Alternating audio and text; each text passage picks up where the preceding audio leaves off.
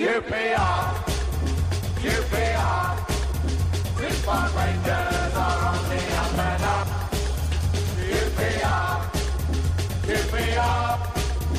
Now we're heading for European Cup.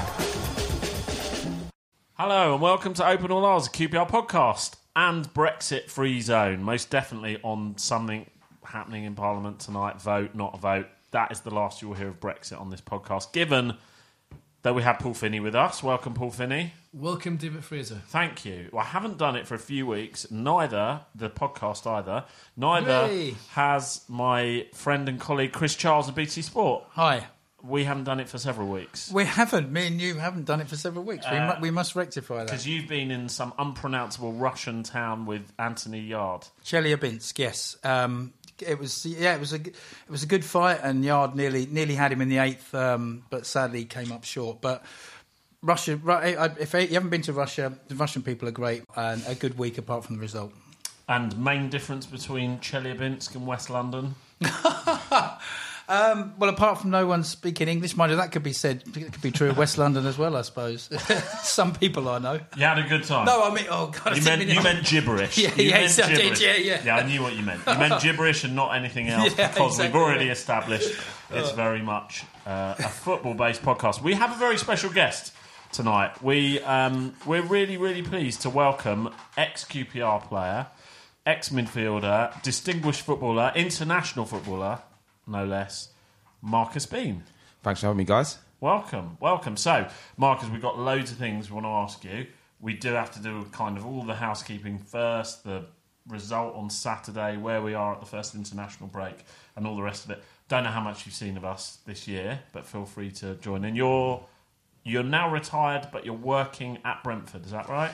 Yeah, amongst other things. So um, um, joined the recruitment team with Brentford about um, a couple of months ago. So yeah, I know it's uh, QPR's rivals. Uh, I know I'm going to take No, some it's stick for that on this podcast. Pardon? They're not rivals, they're just in Middlesex. they, No, they, no, no. they, they want to think themselves as rivals, but to be honest with you, Marcus, they're just a postcode in, in Isleworth. It's all good. It's all good. Uh, and of course, which I'm going to ask you a bit later, you played with Ebere Eze for a year. Have I got that right? That's right. Uh, about about yeah, about six months. I think he joined us at the start of the season, and he left in January. Got recalled back to QPR. Yes. So this was the year before last when you were at Wycombe. That's right. That's right. We'll come on to that. Yeah. First things first, though. Did you know this is our 303rd show? Good lord. Yeah, we completely missed the 300th show. Okay. But, but right, because I was probably hosted. Uh, I, I don't think you were actually, but we just missed it. So congratulations. Can I blame you then? You can blame me. We Um, missed you hosting, by the way, because I can't pronounce words. Well, saying. I missed hosting, but you know, holidays and all that. What Didn't have you one this year. Top tip not to have holiday blues. Don't have a holiday. Then you just have the blues, but they're not holiday blues. Works Yeah. a treat. Yes. Um, beers are from Chris Wilson. Thank you. Thank you, Chris Bigman. Sheffield Wednesday. 2 1 win. Jordan on the double. Yeah. Both of you were there. Thoughts? We, we, we went together. we did. Yes. It only took us six hours to get there. Oh, which behave yourself. It wasn't that Did long. drive? We left. At, I think we left at nine. We got there at twenty-five past two. Hang on, I drove half the way, but the north circle. Anyway, it doesn't matter. People don't want to hear about a trap. I was actually did 100 miles an hour at one stage. Don't Sorry. care. Tell us about the game. Brilliant, really good. First half, a wee bit nondescript. They, they, they got a dodgy penalty. They scored from it, um, but there was really not much in it. I thought between the two teams. Second half was just like last last week at the home game, which I, which I seen didn't see but seen afterwards in the highlights. Just the way we rotate the ball now and retain it, and Ball was amazing at what he was doing, breaking up play, and without Ball, I don't think Eze could have done what he was was doing. I don't know what you felt, Chris, but you know, definitely with um, Nahki Wells and Hugill playing together, they're, they're able to, to to link really well. I mean, that pass was sublime from Incredible. From yeah, I mean, uh, there's a few eyebrows raised when when Ball was named in the starting lineup um, because he had a really good pre-season, and then I think after that tailed off a little bit. But yeah, he was he was a man. I mean, y- y- it's very difficult to to single out a man of the match. Obviously, you've got to go Hugill because the, the, the two goals, and that first one, that first touch, just to bring it down, and then round the keeper was sublime. And uh, yeah, I mean, uh, to be honest, I was never worried. I haven't said this for a long time. Even at half time, I thought we'd come back and um, and win it because we had a decent first half, but we had a brilliant second half, and they Mm. just couldn't get near us. This was the, the same in the um, the Huddersfield game. We were like just so much, And Wigan. so much improved. Um, I meant Wigan actually. The Wigan game, we were so much improved in the second half. You're welcome. To the first half. Well, that's you know, there's a sign of a decent manager. I'll come on to him later, but you know, it's, not just go on, carry on what you're doing, lads. He's obviously he's drilling into them, and they all look comfortable on the ball. They and, and Hugh said they just needed to up the tempo, speed up, you know, get the passing going, game going a bit more, which they did. Um, and the fans as well were brilliant. I never thought I'd be singing along to Wigfield Saturday night, but that's the new chant for Eze. You'll sing along to anything when you've had a few, Chris. I can. But I'll tell you But, what. but, but we got there so late. I actually only had half a pint. Oh, behave yourself. It wasn't my fault. Um, Alan drove the other way. Mm. Anyway, but you know what impressed me as well, I'll be honest with you, it's good to see Tony back in the Hot defence. He made a massive difference, I felt. And people keep. I keep praising Manning to, to, to other people saying, "Oh well, he, he- you know he's not that good." I think who are they watching? But that's opinions. I think Manning's been a wee gem this season that we found. That's always been there. Like somebody in a record collection you haven't played for six years. He has, but you can't say it because you praise every single Irish player, player with a connection with Ireland, anyone who's ever eaten a pack of Tayto's crisps. That when actually, How do you a know good- about Tito? because I'm a citizen of the world and. Excellent. No, it's nothing to about do- it. No, You, okay. but, so when actually a good one does come along, it's like the boy who cried wolf. No one wants to believe you. No, well, maybe, but um, no, I- I'm not that narrow-minded. Loving He's you. been very good. Though I might be, I'm probably out. Didn't like Steve Morrow. I, I know he Hated wasn't, Steve Morrow. But answer this for me. I don't He was know, crap. if you saw the goal, the first Hugill goal. Yeah. I know when he scored the goal, he was then onside, but I don't really understand the offside or how he wasn't offside in the build-up. Have you seen it. this, Marcus? No, I've not seen it yet. Okay. So- It's, what, he, what he did was the ball was coming in. He took himself out of play and then put himself back in play He as did, the ball but, came in the but area. that So was I'm not obviously sure. a distraction. It was a, a dis- I it would, must I would a have been distraction. raging if it had. In the olden days, that would I have would. been I, offside. he was offside all day long. Letter of the law, though, he put his as soon as he moved back, he put his hands up to the linesman just to show that he wasn't active. As, uh, But then think the stood term there and is. scored. It's it is one of them. If, if you score it, you say that's perfectly fine. If it's against you, like Sheffield Wednesday, they, Yeah. I mean, they were raging about Hugill and Tony Leistner afterwards on the message boards. They basically didn't, even though they spent the whole first half kicking all our players. They're, they're, They rigged. Chur really badly. There was a, there was a situ- there was a off the off the ball Wednesday were really bad. There was a situation where Chur was just standing there and one of their players just raked him down the back of the leg, and he went mental. And I think that's cardly. I think if you go and do things like that, you're not really a footballer. You're just a fuck you- it. basically aren't you? Yeah. And they were doing. And I went on the um like you went on the Sheffield Wednesday Twitter. It's like QPR dirty cheating so and so. I'm like I was at the wrong game. Yeah. Because the way I saw it is they were trying to wind us up big time, like in 2004. Um, and it just it's, it's so nice to beat them in them situations. I did I think they were being very thuggish actually. I thought, but you know then we've got to dish it as well sometimes. When you oh that's that and that's what I liked on Saturday. Like they, they couldn't bully Leistner. They, they were trying their best, but they couldn't do it. Even Wee Manning was getting maybe favourite there. See, the Irish accent got stronger. He was getting kicked as well, and they were taking it. Whereas last season, that game we would have lost 100%. Have you seen us at all this year, Marcus? I haven't, but I've been speaking to a few QPR fans. I speak actually speaking to Richard Langley um, today about it, and he, he sounded very positive about what's going on down there. Said that he's enjoying going back to Loftus Road and actually watching them again, um, whereas before he was very critical of um, what was going on down there. So it seems like Wolves, who I know from my time at Brentford, So I was going to ask you that. So you, I don't think he, you played under him, or you so, did. so he came in and he was supporting Nicky Forster, um, but between me and you, he was a literally he was basically picking the team and a bit more the, the brains Between me and you and everyone listening. and everyone listening. Yeah, he was, Yeah. Kind of, he was kind of, I'd say, um, in in charge, even though For, Nicky Forster was um, the manager, um, and I was really impressed with him. I was young, so I had a lot of reservations about some of the stuff he's done. But as I've got older and, and I and I understand the game more, um, he was a, a really good coach. I've got to give it to him. What were the reservations? Anything in particular? if you remember, who was it? I think it was. Was it um, Sarri when he first came? I can't remember when he came in at Chelsea and he tried to change things too quickly and get rid of all the old guard and bring in um, bring in young players. And he done it like in huge sways. I was out of the team. Kevin O'Connor, who's a Brentford legend, was out of the team for you know immediately. Um, and he brought in a lot of young players. Um, and I think he tried to set his mark, set his mark on the team, but he just done it a little bit too quickly for in my for my liking. Um, and then also he didn't really. Me and Kevin O'Connor played every single game in the Johnstone's Paint Trophy, um, leading up to the final. And then for the final game, he dropped us and put in a couple of young boys, and I just thought that left a sour taste in my mouth. So it's more about um, his man management rather than his tactics, because I thought his train methods and his tactically, I thought he was excellent. Was there an element at that time? He probably doesn't have to deal with this now, but at that time, he was someone who'd come from a non-football background, yeah. and he hadn't proven himself. He hadn't earned, earned his spurs. Is that what they say? So, was there an element of like, who's this guy playing football coach? Yeah, I think there was an element of that as well. Um, I think he, he he had a kind of corporate feel about him at the time, um, and didn't really resonate with some of the players. But listen, as I said before, tactically, coaching wise, improving players, that's what he was all about. And I, and I and I had a lot of respect for him on that. It's just more the man management side, which now, as you said, he's got to respect. He, he commands it, and, and people are probably now really buying into what he does. Good choice for QPR, do you think? I said at the time I thought it was a good choice. I think that QPR have, from the outside looking in, have, have lacked a little, a little bit of direction on the pitch, um, a way of actually playing. It's just been chopped and changed between Holloway and very different to the way Hasselbaink played football. And now you've got somebody that I think is going to set a philosophy. And you should, if I was a QPR and at the top brass, I'd be looking to stick to it. And, and now any manager I bring in, just try and bring in someone the same similar place. Can, can I just ask a, Marcus a quick question? It's interesting you say that about people that come in outside football because I've been having a few debates with people inside the game and outside the game that I know about who comes in from outside football. And the, the, I often think people in football think that fans don't know anything about the game in some ways, and it's like you've got to be like a Graham. I look at Graham Souness and I think he's one of the worst TV pundits ever to, to be on TV. To be fair. Paul Merson.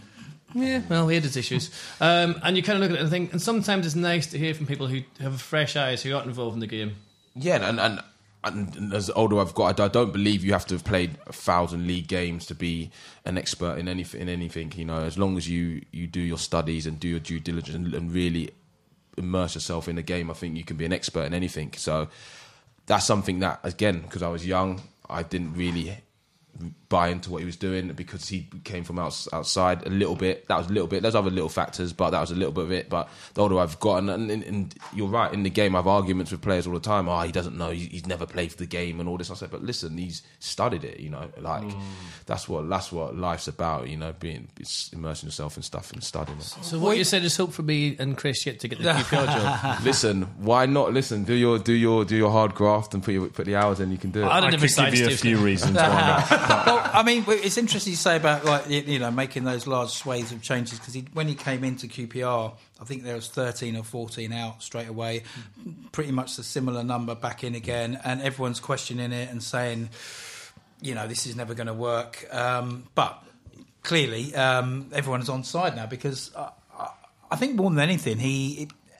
I mean, he, he, he sounds like he can be stubborn, but at the same time, it, unlike Steve McClaren, if he makes a mistake, then he'll rectify it, and he, and he makes some decent substitutions. If things aren't working, he won't wait till the 65th minute. He'll change at half time if Yeah. he needs to.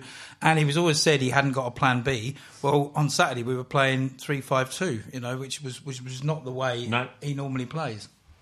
Yeah, um, I think. Listen, I'm making huge sways of changes. I think that's the right time to do it in the, at the start of the season. You know, um, I think doing it mid-season is difficult, and, and, and he's had his opportunity to bed his players in, and he works tirelessly on passing patterns and patterns of play and how to get played out from the back, and and, he, and he's very um, meticulous about how he wants things done. So him having a good three seasons definitely would have helped QPR. Um, I wonder if I can ask you this now. Actually, don't see why you wouldn't be able to answer it. You played under Gareth Ainsworth for several years towards the end of your career because you retired in the summer. Uh, I always had the impression there was always kind of a feeling amongst a lot of fans. I, I said, including myself, that he should perhaps be given his chance to play uh, to manage QPR. Um, but I always got the impression from afar, and I've got no insight on this, that he kind of always wanted it as well. Yeah, um, obviously I've known Gaz for years, played under him, top man, and yeah, I think QPR's in his heart. And if not speaking out of turn, I think if if they came in for him and and the situation was right, then he'd do it. You know, um, yeah, it's not not a big huge secret. I think that that that's the job, one of the jobs that you find very hard to turn down. Rate him as a manager. Yeah, I do. I do. Um, he's his strengths definitely lie in his uh, man management, and people run through big walls for him. He, he's a, a great guy. He knows when to put an arm around you.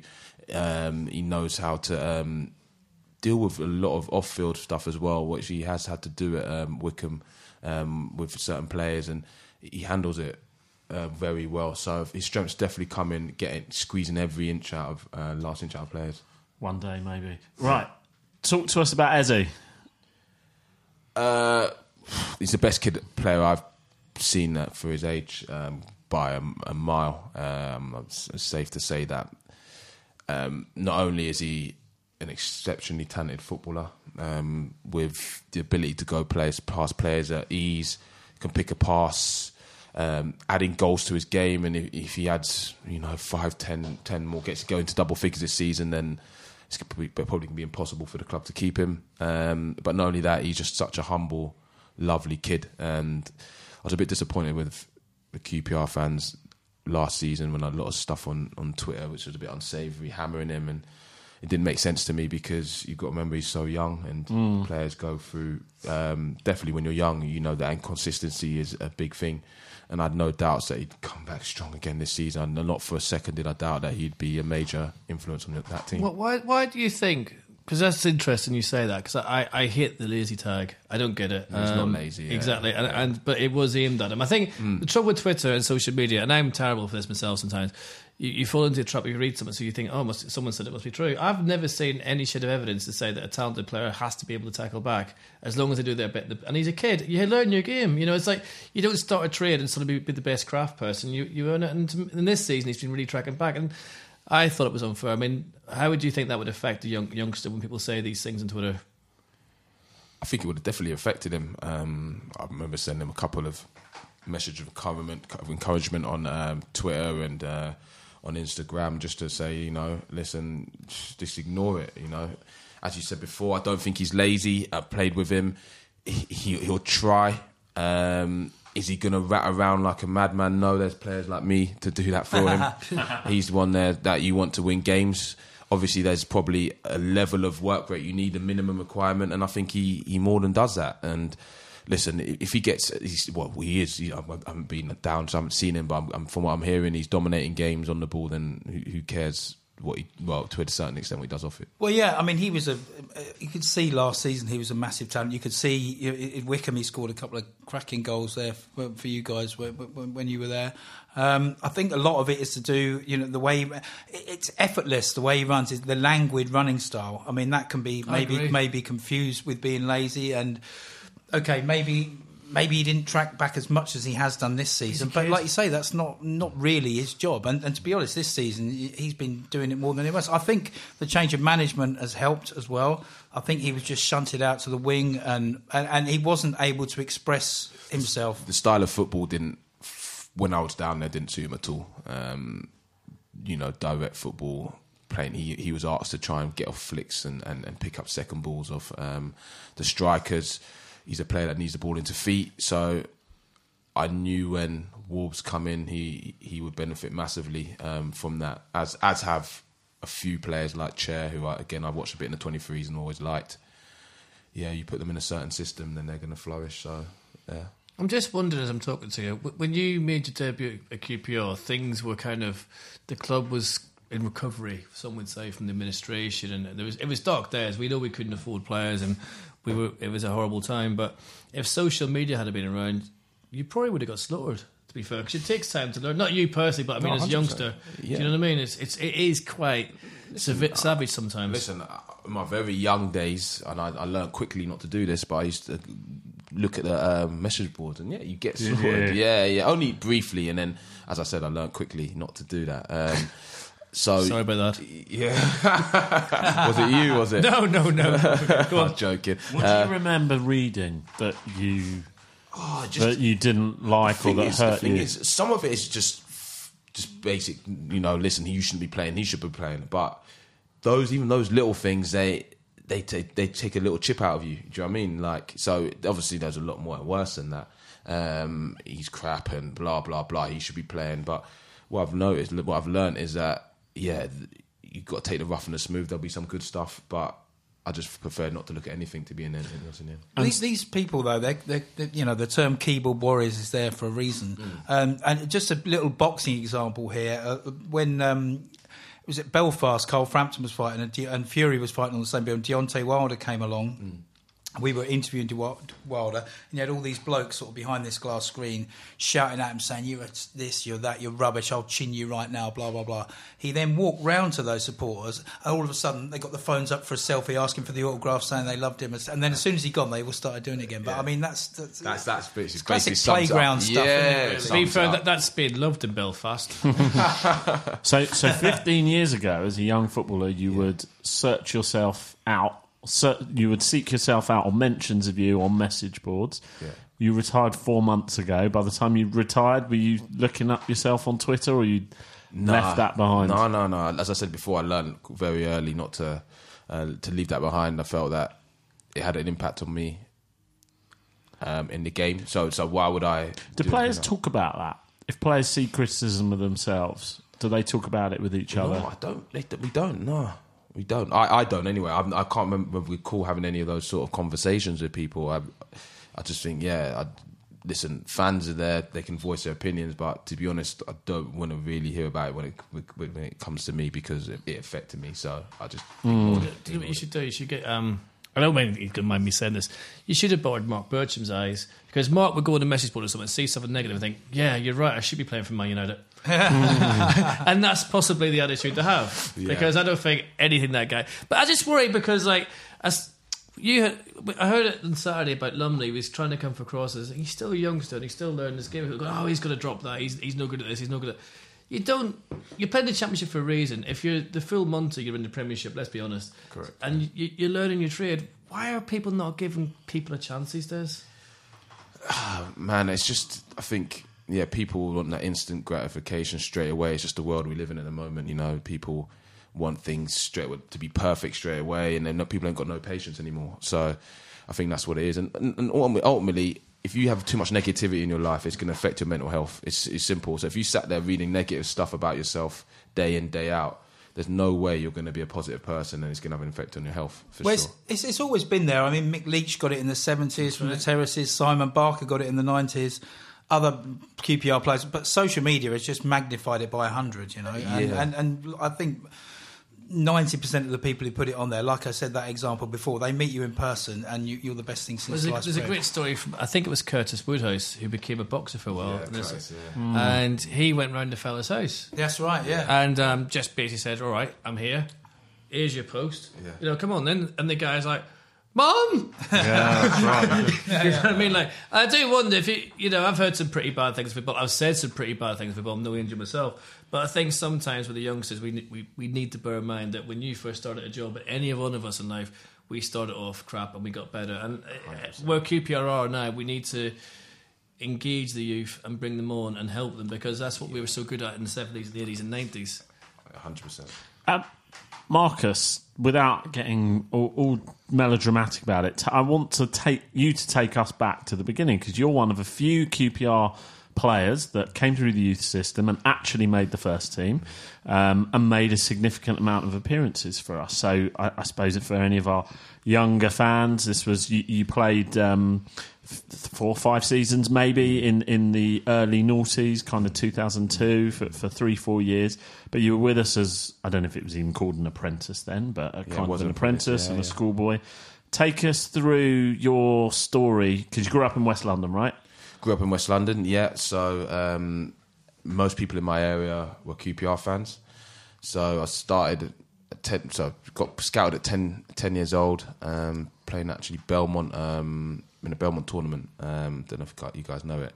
Um, got scouted um, QPR in the youth team until I was 15 when you get the decision are you going to be um, it was a scholarship back in then So who was in your youth team? my youth team was Brian Fitzgerald. I don't know if you guys remember Wesley Daly. Richard Pacquette was a year older. Ben Walsh, uh, Justin Cochrane. There's there's lot, so many names I could keep going on. Um, but that was a time when we had lots of money, um, and we were paying not me personally. I was I missed out on that money unfortunately. But the year ones above me were getting paid more than like Arsenal players and Chelsea, and yeah, there's so much money getting pumped into the. Um, into the youth team. That's That'd because- This was Tony the post Richard Premier Keeler. League, Yeah, wasn't it? Mick- Mick- Tony McFlynn, all them. Mick. Flynn, So this was yeah. the post Premier League. This was uh, was Leon Jeanne. Leon John, all those guys were getting big money. Um, Big money being what sort of level in those days, twenty years ago? well, I say big money. I'm saying I, I, I can't put a figure on it, but they were definitely getting paid more than Arsenal players and, and, mm. and, and, And the likes. Do you know what I mean? Which is crazy, right? Mm. At the time, a lot of them, that big money meant that they had chips on their shoulders. They're my friends now, and they'll admit it themselves. I think a lot of them didn't make it because they got a lot too too much too early. Um, but anyway, I was a year, a couple of years below those sort of guys, and got a call in by I think it was um, Chris Geiler, and he said, "Listen, Marcus, you know you're not going to get um, your scholarship contract." And I was like, oh, "Obviously, I was gutted." Um, but he said, they said to me, "Listen, if you want to hang around, you can hang around for a little bit longer, and you know until the season's finished, and then we'll take it from there." So I said, "Okay." So you got rejected. Got rejected. Got rejected. And then- Okay. yeah, and then um, hanged around. Four five weeks later, played my heart So out. So you were how old at this point? fifteen. And so what you were thinking? I was thinking- go to college, whatever. I was thinking try and nick a trial somewhere else, or that would have been it. You know, one of the two. Hanged around and managed to yeah to change their minds and get um, a, a contract. So that's my pretty much my story. It started off with a rejection, really. Okay. But when you joined, I think you, you it would have been ninety five, would it? Mm. So at that time, we were going through a bit of a purple patch. We'd finished, I think, fifth, Yeah. ninth, and then Um, eighth that season. It was great days. I remember, you know, we used to get free tickets to games. We used to go and watch, and there was some, you know, legends there, real, le- real superstars, and it was a good time to go watch QPR, right? So, yeah, that that that was, yeah, that was a good. So good when you signed as a pro, Ray Wilkins was the manager, or Gerry Francis? Gerry was the manager at the time when I was, no, no, no, so sorry. When I was signing my no, no, when I signed my first pro contract, Ian Holloway was the manager. But when I was like coming up through the um, 16, 17 was still Gerry, and then Holloway kind of um, came in um, towards the end of it. Just going back a bit, Marcus, you're about to say that you, you were asked to hang around for a few weeks. What, what, what actually happened? I was just played out my skin. I think I, just yeah. I think that is literally it. I, I, I was I just remember that period as being really good, um, and kind of left them no choice but to offer me something which was um, which was good. And listen, to be honest, I wouldn't have stayed, but my mum and dad said, my mum and dad said to me, listen, you just stay. Like, what else are you gonna do? Like, it's a bit embarrassing. You go back in and everyone's running, walking around with their contracts in their hand and talking about what they're going to be doing next year and I, well, I wasn't one of those play- people, so it was it was hu- tough at the start. But listen, I think that one little incident has definitely shaped, molded me as a person, like moving forward. Mm. And then you got your debut against one of your future clubs, Wycombe, which was quite eventful. Yeah, that was that was crazy. So come off the bench, five minutes, I think it was, if that. Um, Andy Rammell, who's a big striker for Wycombe, bully.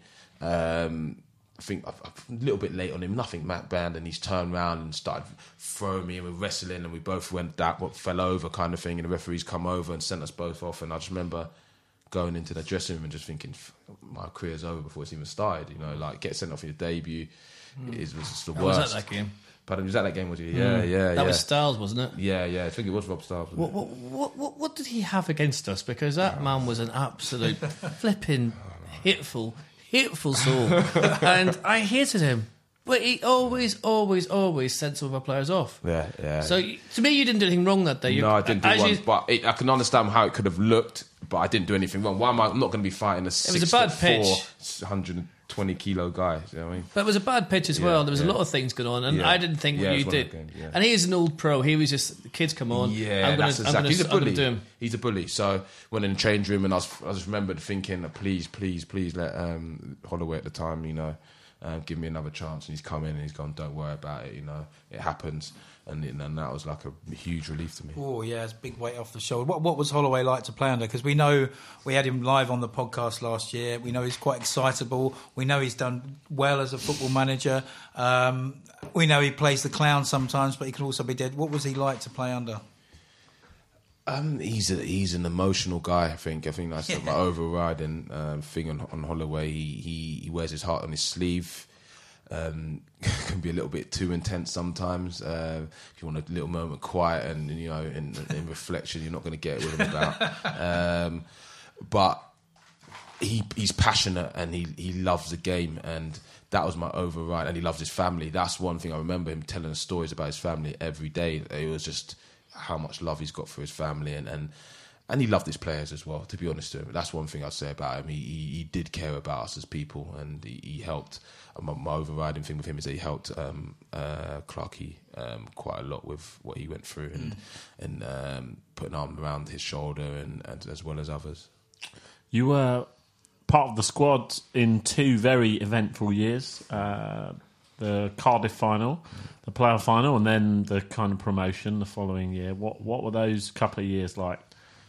The Cardiff one, I was um, I played a few games, not many, but I just remember the disappointment on the day. That's the one thing I do remember. That was that was a horrible day because I felt we'd done very well to get there in the first place, and um, didn't, from what I remember, give a, the best account of ourselves on the day. I thought we could, we, I thought we were weren't as good as we could have been, um, which I thought we let ourselves down with.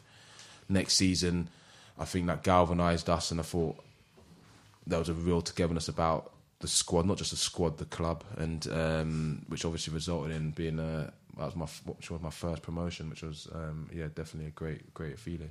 And the bus tour um, through Shepherd's Bush. Yeah, yeah, that was something. That was something else. It That's was- what we did as well. Yeah. But just, I remember at that time, it's, it's really strange because there was a lot of strange things going on at QPR. But Mm. the um, I remember at Bristol City away, we lost that. I thought we shot. I thought that was it. That was we're not going to come back from this. It's so QPR. Oh, but you guys seem to still. It didn't affect you too much. I thought we'd crumble after that. I thought that would be it. You know, we, we go into Bristol City, they're chasing us. They've kind of caught us. What, what were you guys thinking at the time? Um, I think it's more the gaffer. The gaffer is just was just his positivity. He, he's not going to let anyone get down, and he, he- I think he's the one that kind of um, dragged us back up after, after that. Um, That obviously um, disappointment. So that was my, my thing. I think I think the be- the biggest thing about that season was just the change room was just it was a real mixed bag of characters, and but we just yeah we we really were close.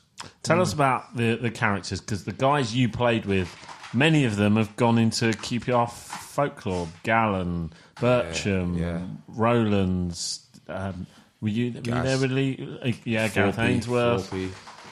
Who were who were who, who were kind of some of the biggest characters from those times? that was one. That was it, it was weird. We had a little click. So I say the names you mentioned there was just one click. The Birchie, Rowley, Yeah. um, Kev.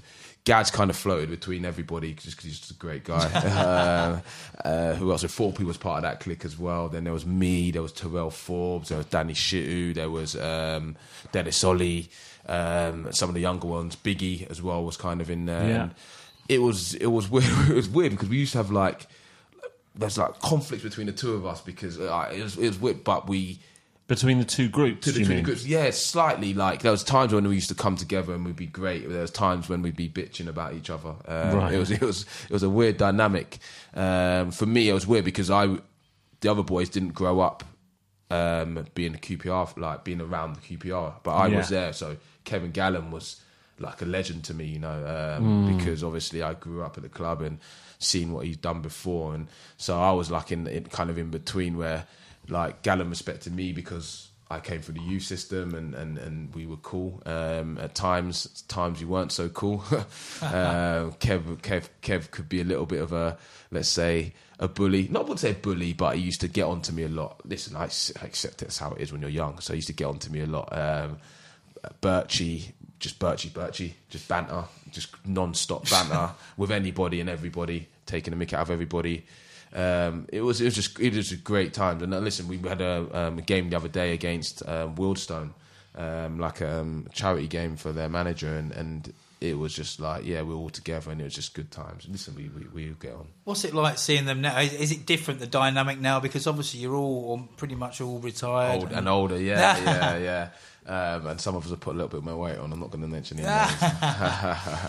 yeah, Oh. Ke- Kev's doing well. you said it. You said And it. Birch is absolutely flipping heck. Carry on. yeah.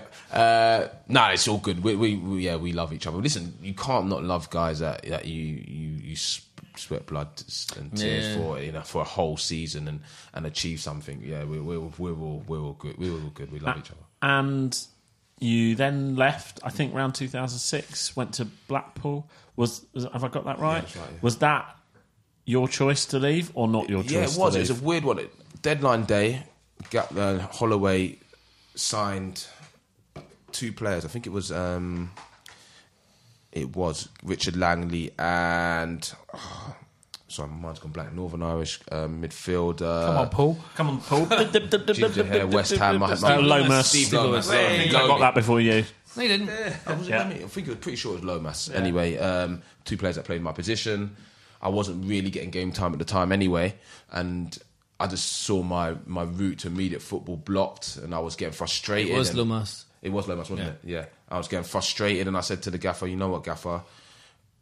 What's going on?" He goes, "Look, Marcus, I think you're a good lad and a good player." He even said to me, which might just been trying to be nice to me, I see you one day, you could become a captain here, but at the moment, I'm going for experience and I don't think you're quite ready to be playing regularly.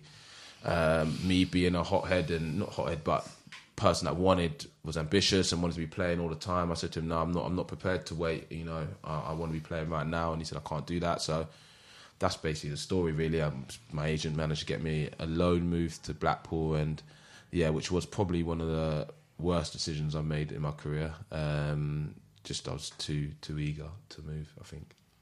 Well, well, well, I, you know, I have heard uh, documented before about your time at Blackpool. Was fair to say not your not your not the best time you've had in football.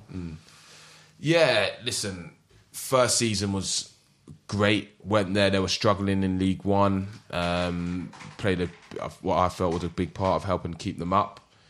Played every minute of every game, and um, then my my felt thoughts were I'd be able to get a move elsewhere um, because I thought I'd done enough. Didn't materialise. So in the summer, Blackpool come back to me and offered me a two year deal, and didn't have anything else on the table, so I signed it. Um, I would say a little bit reluctantly, um, but listen, you need to need to make some money. So signed there, and it was just football's good when you're playing. Like you can, I personally, I could suffer being anywhere in the world and, and play for as long as I'm playing, and I, I'm, you feel you've got a purpose Yeah. for actually being somewhere. But when you're not playing and you're what 200 miles away from home, it's horrible. You're thinking, what am I doing myself? Like you know, um, Who and was the chairman then? Was it? yeah, still, yeah, exactly. Yeah, Yeah, he's gone now. Yeah, finally, yeah. Not a Uh, nice person. yeah, it's an understatement. Yeah, They- listen, I'm happy for the club because those fans have been trying for years to get him out, and I'm happy for the club in that sense. And listen, I'm no no no issues with the fans whatsoever. It's just a distance, not playing, some dark, dark times for myself. Yeah, for sure. Hmm. But you must have, because you then subsequently went, I think you, you played over 100 games for three different clubs Yeah, Brentford, uh, Wycombe, and Colchester, Colchester, or nearly yeah, 100 games. yeah, yeah. And you, uh, you played for Jamaica. yes, Not yeah. bad for a fif- for a 15 year old who got rejected at QPR. Yeah, that was that was um, that was an amazing. I was on a really good spell at, at Brentford on, on, at the time under um, Uwe Rosler, who again uh, he definitely improved me as a player a lot.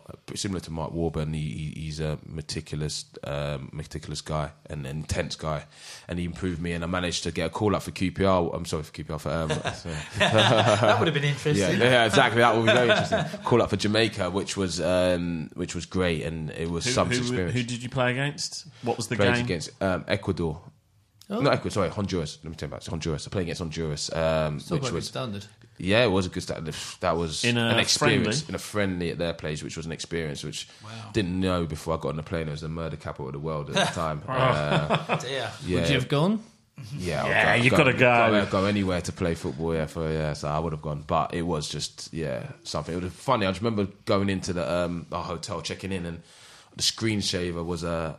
Um, um, AK forty seven on her screen. I thought to Nice. myself, what's, Oh what's my going on? Here? You know it's, it's, it's a shame, Marcus, because if, if I had known you back in the day, I could have been word and you could play the Northern Ireland, which Yeah. is absolutely fine. Yeah, if you could, if you'd played Honduras away, I you told you we'd mention it, didn't I? Yeah, I told yeah, you, yeah. One down, two He could have qualified for Northern Ireland. That's not a problem. He'd have got more caps. But so uh, then you, Brent was Brentford next, or was that? Uh, or have we skipped one? No, that was Brentford. So, Brent- that, so- Brentford. so Yeah, my, the next permanent move after uh, Blackpool was was to Brentford. Yeah. um, I had a, a loan spell at Rotherham in between, but I went to Brentford. Did Given the history between the clubs, did you do you feel you had to do more to win the fans over? yeah, hundred percent. I They don't f- like us. Yeah, I felt I felt I'd had to do that, and um, fortunately, I, I can't, the team um, and myself, I hit the ground running. Um, but listen, yeah, it was that was a they saved me because if I didn't come back to London, I would have I would have probably quit playing because Really? yeah, I wouldn't have taken the risk of going somewhere else and not playing. The thought of that would have was just horrible. So I was back at my mum's house.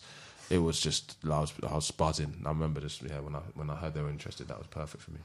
I've got to ask. So you've retired. You've done. You're you're younger than all of us, but you've done something none of us have done, which is retire. so you're a young man, Yeah. and you've retired. Mm. Now I make no presumptions, but you're let's say more of a regular footballer than a Premier League footballer. And mm. Premier League footballers, when they retire, mm. I'm told, or I imagine, split the time between the golf course. And popping up on Sky Sunday, Sky Soccer Sunday, and that's about it. Or like Wayne Rooney bought a house in Barbados. Exactly. Now you had a very good career. You played a lot of games. You played league football for I don't know fifteen years, and you're a young man and retired. What does a what does a guy in his mid thirties who's retired from football then do? Apart from come on podcast. Pop Yeah. podcast. I do a lot of that at the moment, actually. Um, listen, f- the first thing I wanted to do when I, I started planning for retirement was to make sure as soon as I come out of the game, I'd be busy because I know if I sat at home procrastinating, I, I would definitely slip down the road of what a lot of pros do. You know, become, um, you know, have mental health issues and depression, which is rife in the game. So. I made sure I was busy, um, which which included uh, Toka, um, which is a company that I work for, and I do um, do coaching with them, which is definitely I, I love. I love coaching. I love improving kids. I, I get a kick buzz out of that. Um, I also, obviously, as I've said before, I um, I'm in the recruitment department at Brentford, which which is great. Um, they've had me back, and I'm and I'm happy doing that, which is great. And then I'm going to university. I start in, um, two weeks' time to study a master's in sports directorship at Salford. Um, it's a part-time course, um, which I'm looking forward to starting as well. So, So you're going up to Manchester. yes, it's only two, it's two days a month. So part-time course for two Okay, years. Yeah, okay. yeah, yeah, yeah. So, So, you, you, you're trying to go down the ex Man U lads and say, hey, you know, what a chance have got to coach a new lot, you know. Right, the ex, yeah, the ex-Man United guys, they, they're trying to do it on the whim, I think, without without having any sort of education or whatever. So I'm So trying this to, is I'm trying to sports grab directorship. Yeah, so so like it's sports, sports- administration type stuff. So that's the role of the sporting director. So, for example, Les Ferdinand at, um, at uh, Met, uh, QPR. Okay. So, yeah, well, Interesting. that's, that's the role that I'd, I'm aspiring to. Um, to What made to you do. think of that, Marcus? I'm, I'm really, ever since a young age, I'm pretty entrepreneurial. I like business um, and I love football. So it kind of made sense to me that Can you be hard nosed, do you reckon? I can be, yeah. I, I know what I want, and I'm, I'm very um, anal about doing it, doing it things the way that I like them to be done. So um, I can be like that. People probably don't see me like that because um, I'm probably a nice, pretty nice, laid back guy. But if a decision needs to be made, I'm, I'm prepared to make But it. then on the other side of that, you flip that over. You were that 15 year old kid who was told, hang around, you never know what happens. So you can put yourself in someone's shoes. So when you do have to say, you're not going to make it, you can empathise a bit more. Because the, the thing I would think about football these days and anything is kids are, from what I see and what I hear, you're great, you're marvellous. We'll look after your family, we'll look after everything, we'll look after your dog. Do you need kennels? Do you need this? Ah, you're not good enough. Get out of the house. Give the dog, you know, and it, it's rejection must be flipping horrible for kids. So you know a wee bit what that's like. Yeah, hundred percent. And, and, and I'm all about developing not just people as footballers, but any place that I, I take over or get involved in, I'd like to um, make sure that they're developing as human beings as well. Brilliant. So that's that's the most that's really important. there must to be me. mental health issues with kids that get released. It's got to be. There has to be because you, you've been you've been told you're the greatest thing since sliced bread for ten years, and all of a sudden it's like there's a dual centre. See ya. Hundred percent. I think the, the numbers in, in for mental health in football in general are uh, way, way too high. And Mm. don't get me wrong, the PFA are trying to do take steps to uh, address it, but there's, yeah, more needs to be done.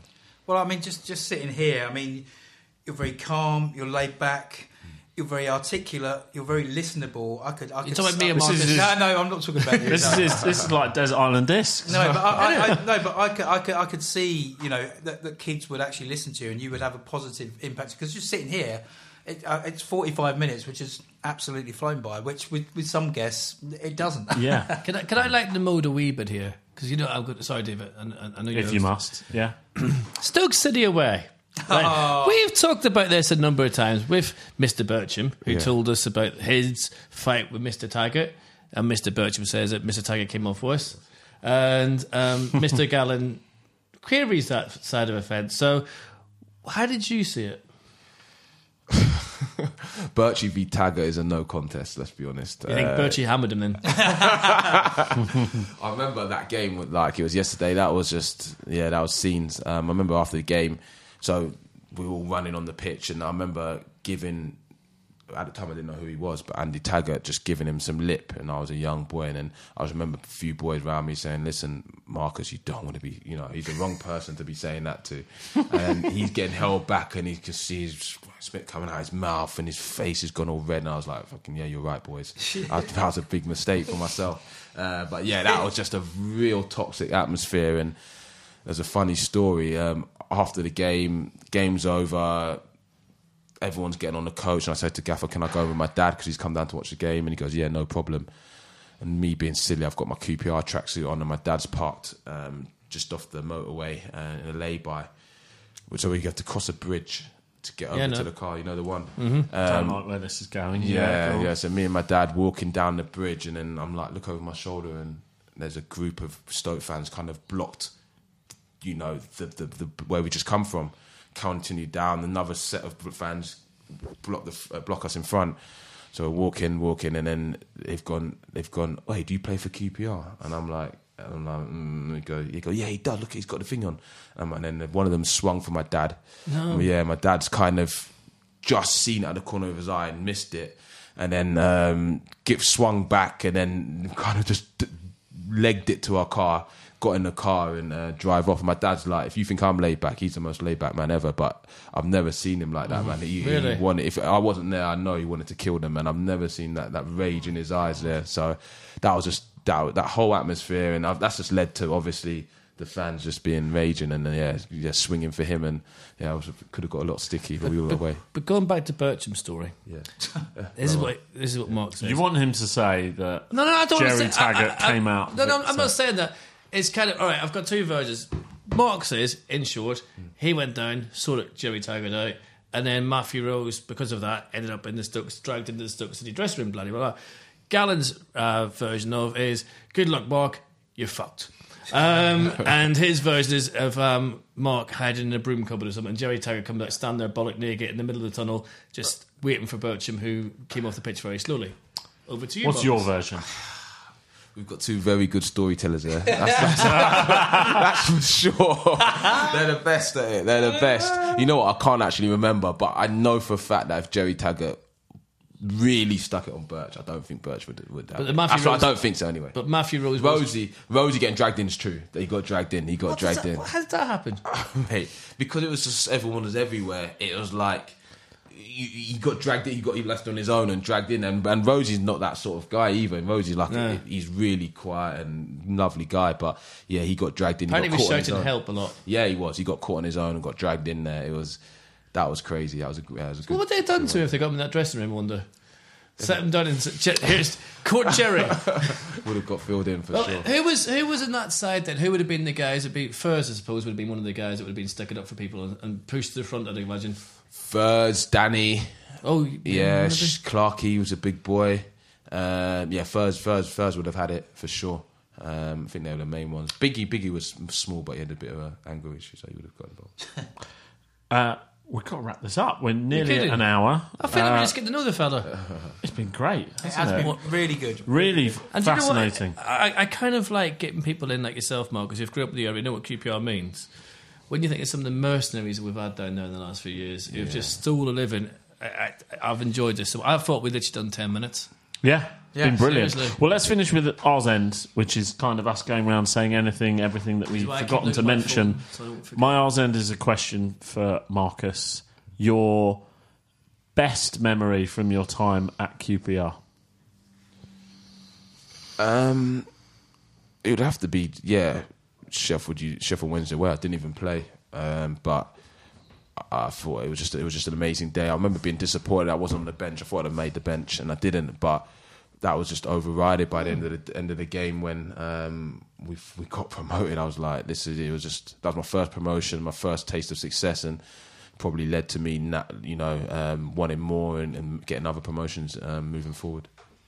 yeah Chris, Yeah, I mean, first of all, I can't believe we got this far without discussing the handball goal against Gillingham. But okay, maybe It wasn't a handball. His hand happened to be there. Is that not right, Marcus? yeah, that's right, exactly. right. Okay, but we won't dwell on that. Um, I just a couple of things. Well, first of all, Warburton, we've discussed him at length, but I think he has been a breath of fresh air. I think he's what he has done. He's taken his time to see what works, and as I said earlier, he hasn't been afraid to change things. Chair on the bench he had for the first few games. Now he looks undroppable. Um, Eze looks like a different player. He puts Hugill on the bench for one game. He responds by well, the biggest miss since Dean Coney. Then then scores three in two games. Um, and clearly he hadn't planned for Manning to be his number one left back, but now he looks undroppable as well. So yeah, I think he's learned from the defeats. Sometimes a defeat can be you can learn more from a defeat than you can a victory in the Swansea and the Bristol City games. And I just think more, yeah, more of the same generally. Can I just can I well just come done. in? You succeeded in making six points in your Yes, final I, I did point. it very well quickly, Done. but I, I also want to say, yeah, go on, Paul, quickly.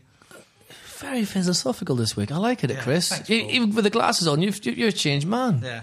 Um, and uh, yeah, the last thing I was going to say, we went to Wicksteed Park in Kettering uh, uh, a, a few days ago with the kids. Uh, and saw no fewer than three QPR shirts there. This is 80, 90 miles away. The, there was most shirts I saw apart from Liverpool. I sort of took a note after that. So one was was worn by a guy for, called Nigel from Chesham. So I just want to say hello, Nigel, because I said I would do. There you go. Hello, Nigel. Right. Paul. The reason why I've been on my phone is I didn't want to forget this because it's quite important. Okay. Um, um, I've now forgotten my code. Right, bear with me, chaps. One, two, three, Chaps. Right, right. Zero, zero, zero, zero. It's from Warren Ringham, and he just wanted to say that he was really lucky to get a ticket from the Ticket for Troops. Um, and it's what the club do for the armed forces. They give ex armed forces, present armed forces, tickets for games. And he just wanted to say to the club, thank you very, very, very much. And it's a great thing the club are doing for troops and everything else. So, just from Warren, thank you very much. From myself, beyond our end, Travelling with you, Chris, was a joy. You're an absolute legend. And if you ever leave the back of the car like that again, I'll kill you. Honest to God, the stuff I'm still finding. But going away with QPR now is absolutely a million miles different to what it was last season and everything. It is back to being great fans, great joy. And even if we lose now, I don't think the fans will turn on the players. It's brilliant. And everyone who went out there, keep going. The, the, the, the, it's brilliant. And I just can't wait. I'm counting the days down to the Luton game because that is going to be It's cracking. quite exciting. It's, I haven't felt this for years. You're looking forward to home games, away games. You, you know, I'd watch QPR train at the moment. Never thought I'd see myself saying that on the McLaren. But no, it's. Do you know what? It's just they leave their souls in the pitch, Marcus, and fans aren't stupid. You know, everyone says in the game, "Oh, fans," but we know, we know when people are trying and people are hammering it. You know, are still living, and this this lot are trying, and that's all you can ask, isn't it? Really. Yeah, for sure. Marcus, thank you so much for coming Brilliant on. guest. Really, really interesting hour chatting to you. But we have to get him back on because we should talk about all the other things that happened. The go, guns in the, in the ground, the this, the that, the other. Before, seen it bef- all. sorry, before we go, R.I.P. to Mike Ferguson, by the way. Yeah, absolutely shocking. Because he did the Forever Hours, didn't he? Yeah. That's awful. Shocking. Yeah, well said. Well said, R.I.P. And thank you, Marcus, for coming on. Good luck with all those, all, all the, the kind of post football stuff, and the was it an MBA you said Yeah. you were doing, and the, not so much good luck with recruitment for Brentford. but, well, good luck with recruitment for Brentford, but we don't wish Brentford Yeah. too much. But, uh, thank you for coming on. This has been Open All R's. We're not here next week because there's no game. We've got nothing to talk about. Although you would doubtless find something to talk about if we were here. He's looking at me, Um, but we'll be back in two weeks' time. This has been Open All R's. Come on, you Oz. QPR, QPR, Richmond Rangers.